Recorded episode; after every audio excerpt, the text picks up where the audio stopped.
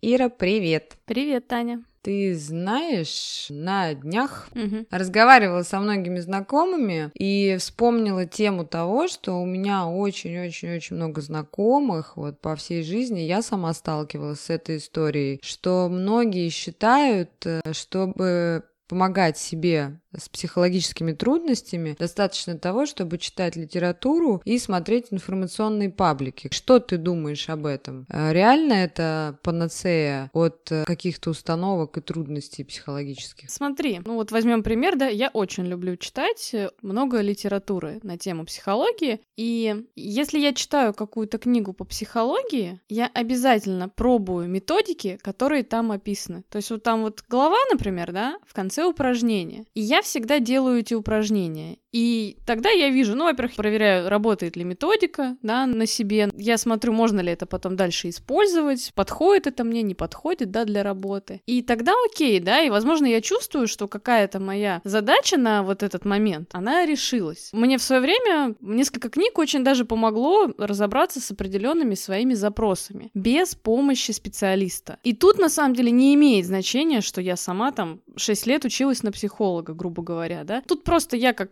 обычный человек, который взял какую-то книгу достаточно популярную, да, то есть даже не научную такую, и мне она помогла. Но я сама же, когда у меня какие-то более глубинные трудности, связанные с тем, что какие-то непроработанные установки, какие-то непроработанные детские травмы или что-то подобное, а я сама пришла к тому, что неважно, что даже ты специалист, у которого есть эти знания, без помощи другого человека, другого специалиста, ты вряд ли решишь это. Нет, окей, может быть, тебя просто со временем отпустит, но ты потратишь просто полжизни на то, чтобы тебя отпустить отпустила. В моем, например, случае, конечно же, еще просто было круто, что мы с тобой подруги, и я всегда могла к тебе обратиться за помощью. И ты как мой такой психолог-консультант. Опять же, даже посмотрев на тебя, что ты ходила в какие-то группы, получала какие-то там знания, где ты получаешь и знания, и проработку, я вот тоже присоединилась, да, и стала, например, с тобой ходить на тренинги, и стала иногда даже брать сессии у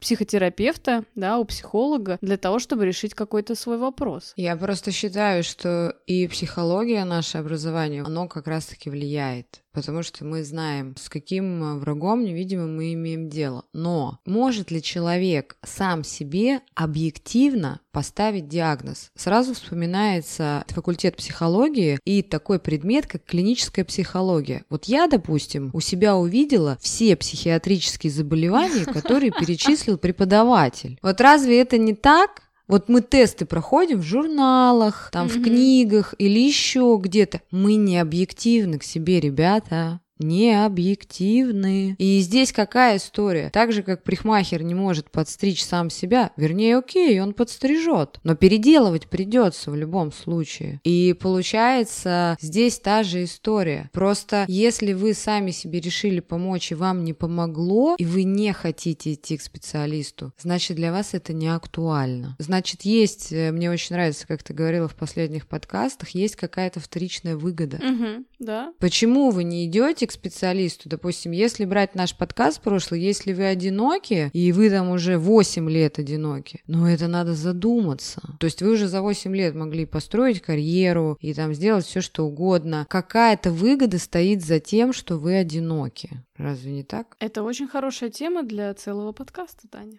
Да, или когда мне очень нравится, знакомыми говорю, они говорят, что ты мне тут учишь? Я журнал Psychology каждый месяц выписываю или там читаю. Окей, если вам это актуально, пожалуйста, но не пренебрегайте даже мнение просто чужого человека для вашей персоны, если вы спросите, оно для вас будет полезно, потому что себе вы можете придумать город до небес. Я вот сегодня сходила к врачу, Мгм. думала, у меня проблемы там с одним органом, и Мгм. думала давно очень. А вот врач раз сделал УЗИ и сказал, что все идеально. Ну, а я-то уже, знаете, там города небес себе придумала, Уже получается. приготовилась лечиться, короче. Конечно. Вот и, пожалуйста, я пошла к доктору, доктор поставил диагноз. Диагноз идеальный. А я считала, что со мной что-то не так. Так же и здесь. Так что выбор ваш. Ты знаешь, э, я уже приводила этот пример из другой сферы. Если вы возьмете бизнес, в бизнесе очень сложно одному решить какую-то задачу. Если решается какая-то бизнес-задача, какой-то проект, всегда собирается группа специалистов и создается такой называемый мозговой штурм. И чья-нибудь идея обычно выстреливает. Нам все равно нужны другие люди для того, чтобы и себя познавать через них, и для того, чтобы те, у кого есть специальное образование, те люди, у которых есть хороший опыт именно в том, в чем вы не можете разобраться, вам человек реально может помочь. Да. Так что, ну, тут выбор каждого на самом деле. И то, что мы трактуем э, в наших подкастах, и вам это нравится, и вы для себя берете это за какую-то основу, это здорово. Но это не гарантирует того, что эта информация поможет вам от э, ваших трудностей. Кого-то вытащит, да, а кому-то слабовато, кому-то нужно что-то посильнее. Поэтому не пренебрегайте помощью, не пренебрегайте другими специалистами, действуйте. А о чем мы сегодня-то поговорим, Иришка? Тема про личные границы. Тема очень обширная, и думаю, что мы запишем э, два подкаста на эту тему. Да, сегодня, наверное, такой будет более вводный. В следующем, может быть, какую-то практику рассмотрим, да? Да, поэтому наша сегодняшняя тема — личные границы. И что мы можем сказать? Что вы прекрасно знаете, что все живое а может быть не знаете. Живое имеет свои ограничения, пределы, в том числе есть психологические границы. Когда государство выстраивает какие-то определенные свои границы, это мы можем видеть в средствах массовой информации, в исторических источниках. Также и э, вот это «я», в психологии как отдельно от других. Это я тоже формирует основу нашей личности. Мы Каждый являемся, с одной стороны, физическим объектом, и у нас есть границы в плане, да, вот как вот, знаешь, очень популярно говорят, есть а у каждого человека там интимная зона, да, и, допустим, интимная зона — это как вытянутая рука, то есть когда человек к тебе подходит, если он к тебе подходит очень близко, это такая невербальная история, ты от него можешь отойти, да, если это близкий человек, он может к тебе подойти близко. То есть у нас есть вот это понятие именно физических границ, насколько угу. близко мы подпускаем пускаем людей, с кем-то мы готовы, да, там, общаться только на расстоянии, там, не знаю, метра, а с кем-то мы готовы общаться очень-очень даже близко. И это одно. А, но это на самом деле тесно связано с психологическими, естественно, границами, с личными. Психологические личные вот эти границы — это как раз то, что мы ощущаем, когда другие люди что-то делают по отношению к нам или в нашем присутствии. Это может даже не касаться лично вас, но, например, знаешь как, мне кажется, личные границы очень нарушаются в час пик э, в каком-нибудь метро.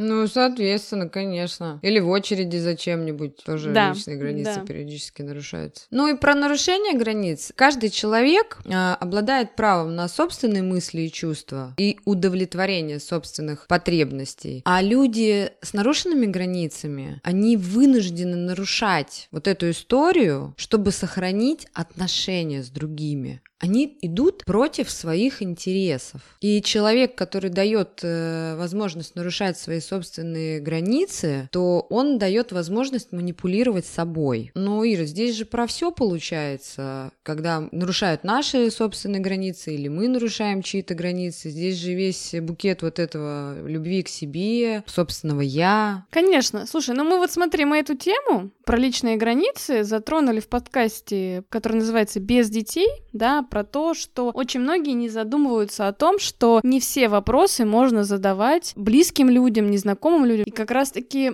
в этом подкасте хотелось бы вот дать э, вот эту информацию о том, как вообще осознать свои границы и как понять, что вы нарушаете чужие границы. Если у вас есть проблемы с личными границами, то вероятнее всего к вам также прилепляется автоматически психология жертвы. И угу. вы не можете отказывать, например, другим людям. Пример. Ко мне приходит человек с какой-то просьбой.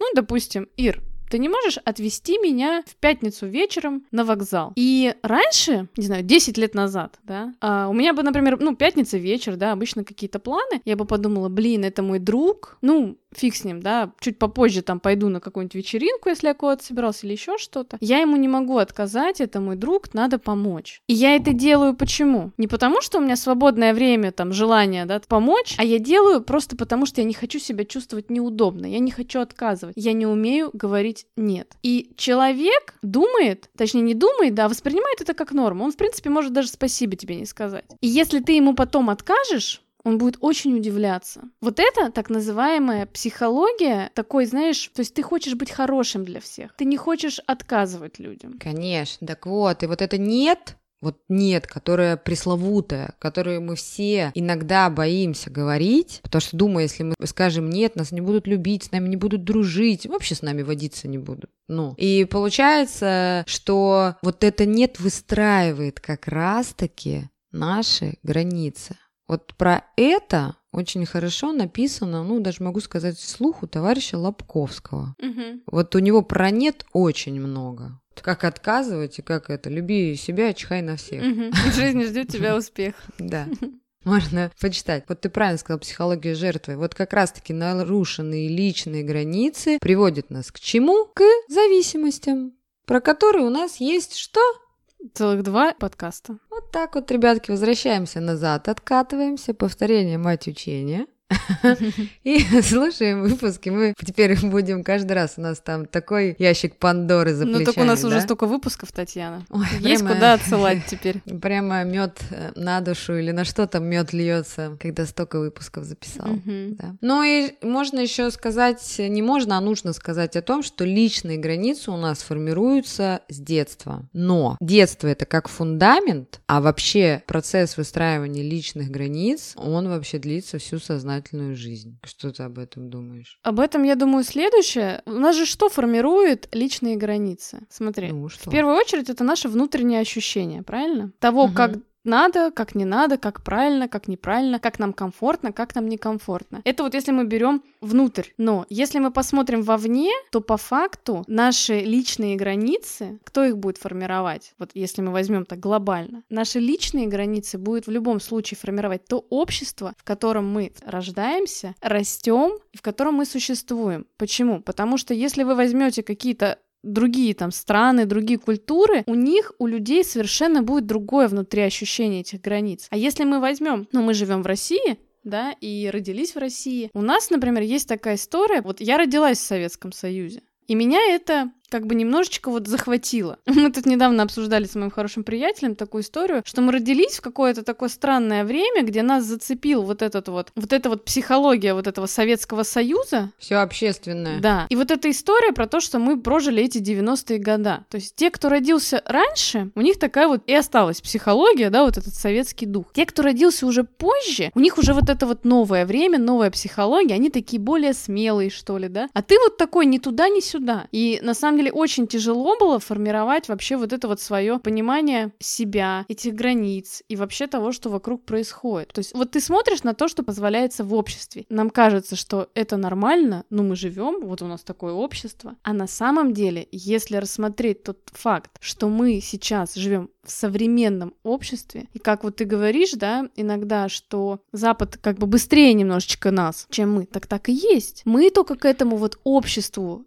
где не стыдно ходить к психологу, где не стыдно отстаивать свои личные границы. Мы только к этому вот подошли. Ну, у нас ментальность другая. Мы живем по пословице «с волками жить, по волчьи выть». Ну, типа, если ты не такой, как все, и пословица же про белую ворону, Мгм. это тоже из нашего источника. Но дело в том, что даже в детстве, сейчас, конечно, другое уже поколение, те родители, кто родились вот в этом общественном строе, где все общее, а, получается, что когда ребенок растет, родитель от своей, в кавычках, большой любви или там от своих а, амбиций а, начинает ребенку внушать и заставлять делать то, что хочет он. Допустим, как пример, папа известный хоккеист, Мгм. ребенок мальчик. Хочет в балет?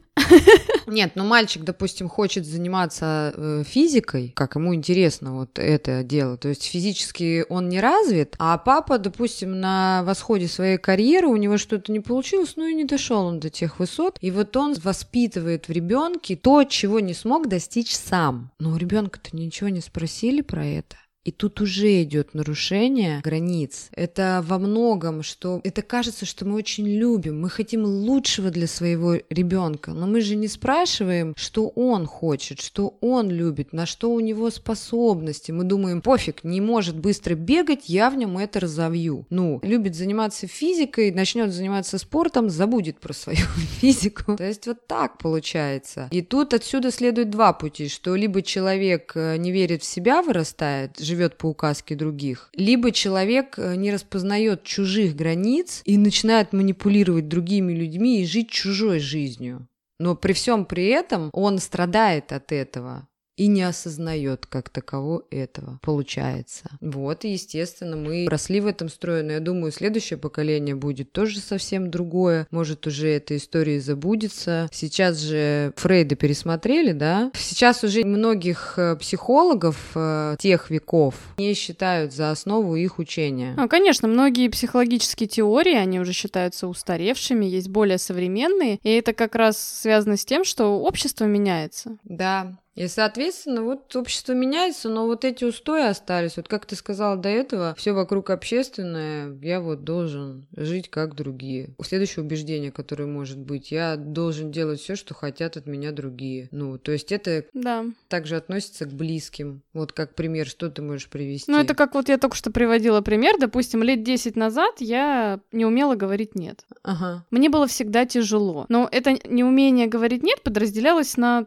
две истории. Одна история была, что, например, меня куда-то зовут, а мне просто лень, да, и я говорю, ну, нет. Меня уговаривают, я соглашаюсь. И при этом, вот я тоже считала, что это я не умею говорить нет, да, на самом деле это просто вопрос мотивации. То есть иногда нам кажется, что мы просто не умеем говорить нет, да, а на самом деле это связано с другим фактором, с тем, что мы на самом деле хотим, допустим, мы хотим, чтобы нас поуговаривали. Это же, да, повышает нашу значимость Конечно. для других. Конечно. Вот. А вот другая ситуация, где вы не умеете говорить нет в ущерб себе. То есть, как я привела этот пример, да, что раньше меня попросили, да, там, у меня свои дела, у меня свои какие-то планы. Меня тут раз что-то просят, и я такая, да, да, конечно, да, и там везу кого-то куда-то там на вокзал. Сейчас если мне скажут, слушай, Ир, не можешь там отвезти, а у меня уже другие планы. И неважно, могу я их отменить, не могу. Я могу очень спокойно и очень легко сказать, нет, у меня другие планы. Просто потому, что я в первую очередь думаю о том, что сейчас важно мне. Если для меня там не важны эти планы, ну, я думаю, ну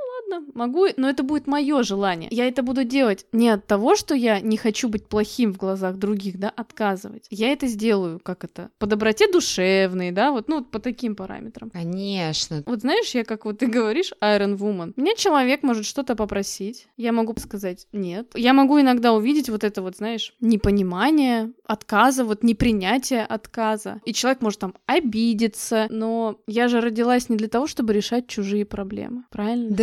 Тут все так же, так же, как еще есть еще одна установка. Еще есть такое понятие «мои нужды не так уж важны». Это касается работы. Вот это тоже коснулось меня, что ты сейчас Мгм. сказала нет. У меня есть такая фишка, что я когда не могу, я тоже говорю спокойно нет уже сейчас, уже давно говорю Мгм. спокойно нет. У меня люди начинают трубки бросать. Да-да-да, недавно было при мне. Да, на том конце провода. Там такое фырканье, трубка брошена. И самое интересное, что я в свое время, когда себе это позволила, ну, говорить, ну, я не могу. Ну, ребят, я, мне тоже нужно спать, мне тоже нужно есть, мне тоже нужно свои нужды себя обслуживать. И иногда люди работу ставят выше своих интересов. Ну, типа, что без меня все развалится. Вот как ты думаешь, да, вот эта фишечка? Или если я... Я раньше, когда прихмахером была, вкалывала очень много, я думала, если я сейчас ему откажу, он в следующий раз не придет. Мгм. Ну, все, как бы, а это же деньги, это же люди, то есть я боялась потерять каждого клиента, и люди таким образом, они манипулируют вами. Но что происходит здесь, когда фыркнули в трубку? Знаете, что самое интересное? Через час вы уже забыли про это. Мгм. Ну, кто-то, у кого нервная система послабее, у меня тоже она была послабее, я могу не через час, могу через неделю только забыть. Но не, не факт, вы забыли. Но этот человек потом, он измучается, чтобы вернуться к вам. Вот его чувство вины, ну, оно просто будет съедать изнутри. Люди, те, кто бросали трубки, кто фыркал, все, они потом возвращаются. И они возвращаются с такой, как это, покорной головой есть такое понятие. Mm-hmm. Вот пожалуйста, это не ваша проблема, что он фыркает. Не ваша, а это проблема его. Почему ты заранее не позвонил? Почему ты заранее не подумал о том, что тебе нужно прийти обслужиться? Я всегда говорю такую фразу, ребят, вас у меня много, а я у вас одна. Поэтому, пожалуйста, та же самая история. А еще знаешь же, какая вот сюда же история? Ты же смотри, ну. вот ты представь, тебе звонит клиент и говорит, мне там надо завтра в 10 утра. У тебя на 10 утра другой человек уже записался месяцем назад. Так и есть. Вот. И ты берешь, да, ты такая, ну, человек говорит, вот, мне там очень надо, там что-то там, не знаю, билет на самолет, все дела. Ну вот. И ты такой, вдруг ты почему-то решил войти в положение этого человека, ты звонишь своему другому клиенту, там уговариваешь, ну там, да, предлагаешь ему там перенести, да, окей, ты переносишь, и к тебе приходит этот клиент, но он же к тебе приходит, он же тебе деньги платит, правильно? И угу. он тебе даже не благодарен, понимаешь, за то, что ты там, извините, порвала одно место для того, чтобы его впихнуть в то время, которое ему было надо. Вам никто спасибо не скажет, да. конечно. То есть в этой ситуации вот эти люди, которые вами манипулируют, чтобы получить то, что они хотят, не надо рассчитывать на то, что будет какая-то благодарность, благодарность за это, что вы какое-то хорошее дело делаете. Если вы ощущаете, что вы при этом а, делаете себе некомфортно, Другой вопрос. Это же реальная ситуация, может быть и так. Может быть, вы так и сделали. Но вы тогда не должны ждать никакую благодарность, и вы не должны испытывать по этому поводу никакого стресса, никаких вот этих нервов. То есть, ну, вы такие думаете, ну, позвоню, узнаю, может быть, клиент другой может попозже прийти, да? То есть, вам это не было в тягость, вы там как-то не напряглись сильно. Это одно. Но мне кажется, вот эта ситуация, она хоть очень бытовая, очень простая, но мне кажется, все будут напрягаться в такой ситуации. Когда у тебя уже есть какой-то выстроенный план, работа, у тебя все там налажено, и вдруг кто-то вот так вот внедряется, и хаос тебе какой-то устраивает, да, и тебе приходится его разруливать. Так вот, и сейчас еще такая история, что были у меня такие ситуации, есть очень уважаемые люди, и много уважаемых людей, я очень люблю и своих клиентов, и своих знакомых, они просят тебя, я не работаю по выходным вообще, не просят тебя, пожалуйста, выйди в выходные. Тут я понимаю, блин, у меня два выходных, на улице дождище, я ничего не буду делать. Ну а здесь я могу выйти и заработать бабли баблишко. Правильно же, да? да? Я выхожу. Ну, мне не в тягость, я вышла. А тут другая фишечка. Потом следующие выходные. Ну, у людей же частенько праздники по выходным, mm-hmm. да? И опа, эти же люди такие, а давай-ка еще субботку. И вот тут, ребята, я без угрызения совести говорю, да я не работаю по выходным. Тогда был просто индивидуальный случай. Вот и все. Люди вас не возненавидят за то, что вы скажете нет, потому что существует еще такое убеждение, что меня возненавидит человек, э, которому я скажу нет. А теперь поворот. Задайте себе вопрос, а очень ли вам важен этот человек? Да, так а ты знаешь, уже зачастую люди, которые нами пользуются, это же токсичные люди. Это вот. люди, которые вами манипулируют. Я могу привести еще пример. 20 лет, да, мне было. И угу. я не умела говорить нет, что меня попросят, я делаю. И я же почему делаю?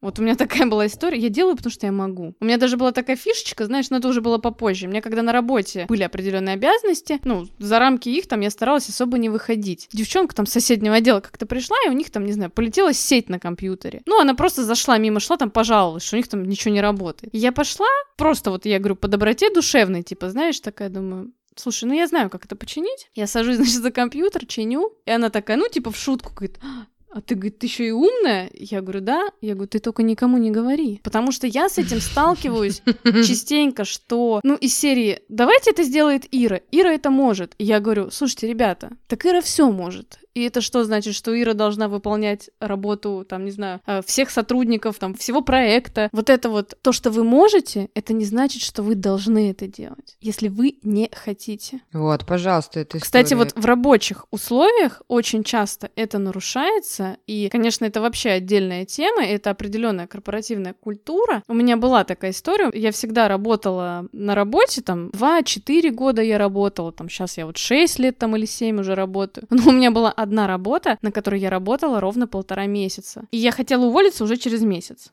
То есть через месяц я пришла, сказала, я увольняюсь, меня там, не знаю, там умоляли не уходить, что типа все будет хорошо, да, я не ушла. Но меня хватило еще ровно на две недели. Потому что ты приходишь на определенные деньги, на определенные обязанности, а потом на тебя начинают навешивать, навешивать, навешивать, навешивать, и ты такой, ты понимаешь, что ты как бы теперь не в 6 вечера уходишь с работы, а в 8, а у тебя до 6 рабочий день там, да? Потому что на тебя навесили, и ты такой спокойненько все это взял. И не доплатили, и ничего. И вот с такой работы я очень легко уволилась. Ой, это, это еще странно, что я там полтора месяца продержалась. Да. А еще знаешь, есть такая фишка, когда человек выстраивает карьеру, и у него все хорошо получается, он такой выделяется из всех своих родственников и дошел до больших высот. Мгм. И бам тут ему пытаются навязать, что а давай-ка помогай теперь всем родственникам. Ну, ты вот Мгм. такой же богатейка, но... И вот тут тоже та история, что очень часто я вот это вижу и слышу. Очень часто, что, блин, вот мне приходится там э, следить там полностью за своей семьей. Ну, вот я же достиг, это вот э, то, что ты говорила в начале про жертвенность, да? Ну, пожалуйста, как пример можно сказать, если вы даете деньги брату и видите, что он развивается, у него какой-то бизнес развивается, ты такой даешь денежку, и у тебя прям так, блин, вот ты- он еще сейчас будет больше развиваться. Ну, вот это вот так здорово. А если ты даешь деньги и думаешь, блин, ну все равно он их потратит там на деструктив на какой-то. бухлишко. Ну, образно говоря. Ну, допустим, да. Вот это уже чувство вины. И оно превуалирует, и откажитесь. Зачем это вам нужно? Сейчас, кстати, Татьяна Николаевна, энерготерапевт, делает затравочку. Вы в курсе, когда вы даете в помощь деньги, ну вот многие люди, они не могут пройти ни мимо кого Мгм. ну, других людей, Мгм. допустим, чтобы не помочь. А вот вы знаете, что если вы даете денежку в помощь, и человек реально тратит эту денежку себе на питание, к вашей карме плюс 100. Мгм. А вот если человек тратит деньги на деструктив, Мгм. вашей карме минус 500. Мгм. И получается, вы типа дали деньги такой, я снял с себя ответственность, я помог. Да, я У меня хороший. ответственность Мгм. снята, я хороший. Нифига подобного. Поэтому не откупитесь, подумайте тысячу раз, что лучше откупиться или задуматься, или хочу я это делать, или не хочу я это делать. Вот тут и нужно задавать вопрос, для чего? Вы же все-таки эти деньги зарабатываете, они вам не упали откуда-то с неба. Ну, на Мгм.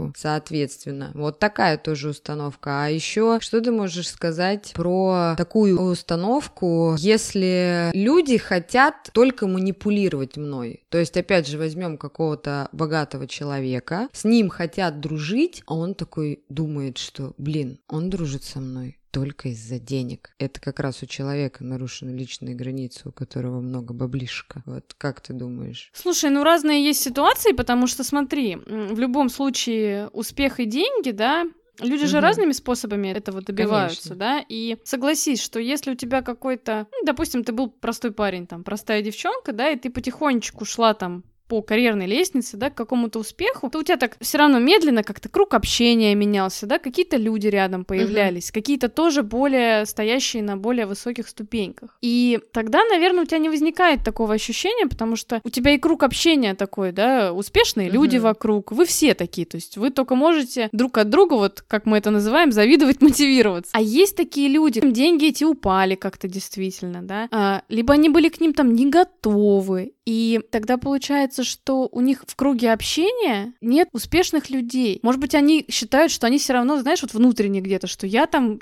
я не они, типа, да, там, я им не ровня. Мгм. И тогда и получается, что они себя окружают вот этими людьми, которые по социальному статусу их ниже, может быть, там какой-то и деструктив там может быть, да, но это какая-то вот, знаешь, как нелюбовь к себе, страх того, что тебя никто другой не любит. Это и есть нарушение границ, конечно. Если ты это боишься, то у тебя нарушены границы. Это также еще коррелирует с установкой, скажу так в кавычках, не верь, не бойся, не проси. Это у меня была раньше фишка, я знаю, что она тоже была у тебя. Мгм. Попросить о чем-то. Опять же, вернемся к нашим э, последним выпускам подарки, языки любви. Вот у меня у папы, я говорила, язык любви, подарки, да? Мгм. И раньше, когда мне папа пытался помочь, давно, еще там денежкой, я начинала рыдать. Мгм. Ну, как же так? У отца, э, который зарабатывает эти деньги, я забираю какую-то часть. Пока мне не сказали, Тань, а ты не спрашивал у папы? Может быть, это ему просто супер приятно. Причем, если учитываем, что у него язык любви – подарки. Ну, помощь, допустим.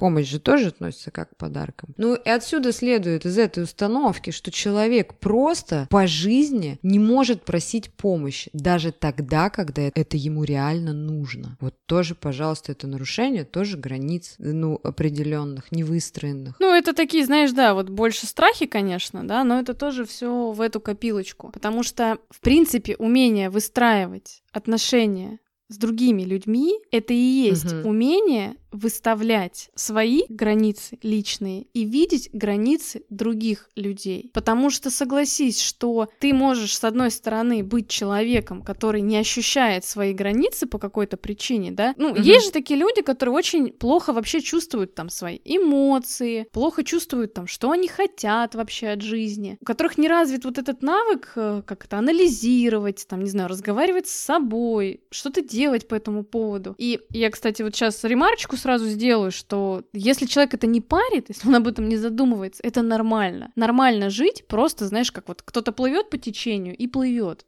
Это нормальная стратегия поведения, если человек от этого не испытывает стресса постоянного, это окей. Но если человек от этого испытывает стресс, постоянный какой-то негатив, постоянная какая-то включается у него тревожность, там, страх отказать, страх не понравиться, страх там, не знаю, просить помощи, ну вот все, все, все, вот все, что мы перечислили, угу. ну я считаю, над этим тогда надо работать. Вот и отсюда следует для того, чтобы понять, что вы можете позволять другим, а что не нужно. Важно что? Важно осознать себя, осознавать свои чувства, осознавать свои внутренние установки, мысли, способности, желания, ограничения. То есть это не вопрос в том, что люди вокруг плохие. Это мы каждый подкаст говорим «спасение» в кавычках. Спасение утопающих – дело рук самих утопающих. Правильно же? Конечно.